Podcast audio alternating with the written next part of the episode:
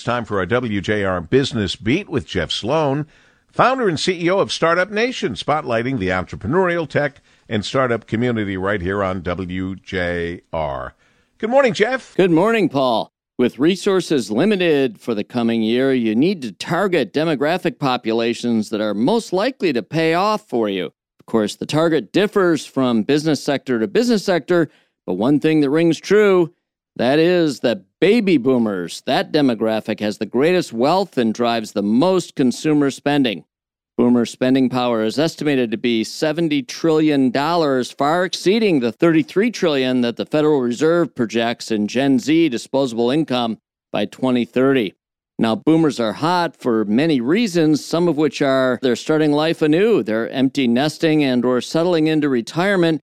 The key is that all these life changes create needs and in turn, those needs create opportunities for businesses to fill.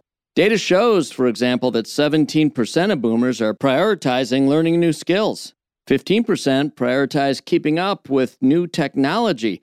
And boomer divorce rates, amazingly, are skyrocketing, and those boomers who previously were married, now finding themselves single, are making their own consumer spending decisions. So, where do you find these boomers? Well, a 2021 study found that 90% of them are shopping online, so targeted advertising online works well.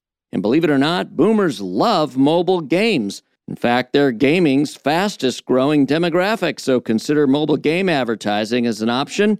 And last but not least, boomers account for the largest increase of online video consumption in the last five years.